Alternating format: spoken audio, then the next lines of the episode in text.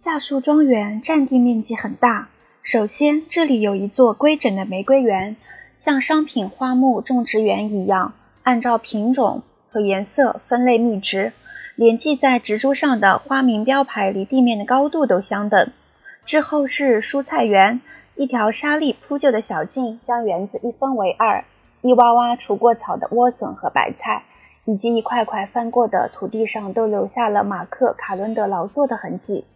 最后，他们穿过一道门，走进一座小果园。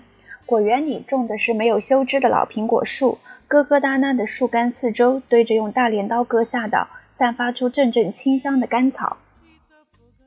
果园另一端有一道厚厚的树篱，由于生长太过浓密，因此很难一眼看见通向农舍后园的那扇小门。好在小门附近的草都经过了修剪，马克兰德小姐上前用手轻轻一推，门就开了。树底的另一侧是黑乎乎的一片荆棘，密不透风，显然是多年无人打理的结果。有人从中间砍出一条通道，马克兰德小姐和科迪利亚从其中走过的时候，都不得不弯下腰，以免头发被那些乱蓬蓬的带刺的枝条勾住。走过这道障碍之后，科迪利亚抬起头，在明亮的阳光下眨了眨眼睛，轻轻地发出了一声愉悦的感慨。马克·卡伦德在此处生活的短暂时间内，在无人光顾的一片杂乱中，造就了一片有序而美丽的小绿洲。荒芜的花坛被他发掘，幸存的植物得到照料，石头路面上的杂草和青苔都被铲除。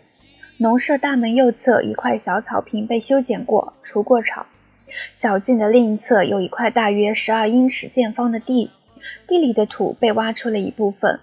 距离挖端大约两英尺的地方，那把叉子还深深地插在土里。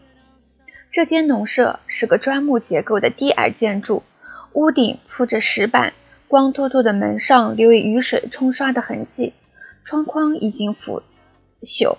屋顶上也一眼就能看见的裸露的房梁，但整座房子还未完全腐朽。在午后的阳光照射下，它反倒给人一种历经沧桑的凄美。农舍的门外有一双沉重的园丁鞋，上面沾满了泥巴，是随手扔在那里的。是他的，克里利亚问。还能是谁的？他们站在那里，看着被翻过的土地，谁都没有说话。过了一会儿，他们走到后门口，马克兰的小姐把钥匙插进锁孔，锁一下就开了，好像最近刚上过油。科迪迪亚跟在他后面走进农舍的客厅。